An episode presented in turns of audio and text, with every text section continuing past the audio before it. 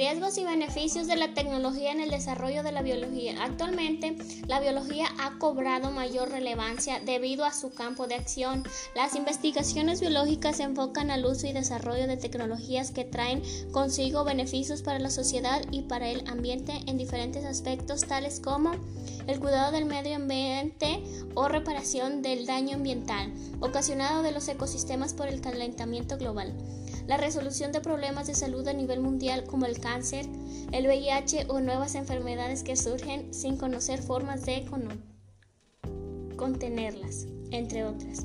Sin embargo, también existe la posibilidad de que conlleve algunos riesgos tales como la manipulación genética de especies puede afectar las variedades vegetales naturales y esto provoca la extinción de aquellas de importancia doméstica.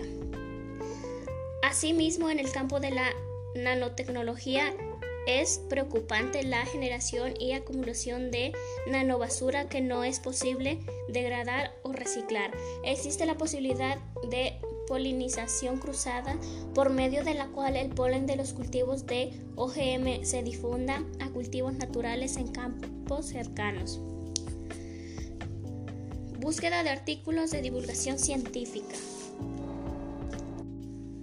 A lo largo de todo el proceso de la investigación, los científicos recurren a otras fuentes de información que les puedan aportar datos acerca de lo que están investigando. Ahora bien, el surgimiento de nuevas teorías, leyes o conclusiones sobre un fenómeno estudiado deben ser publicados en revistas científicas para que otros investigadores puedan conocer los aportes sobre un tema específico. Actualmente podemos encontrar revistas de divulgación en formato impreso o en las páginas de Internet.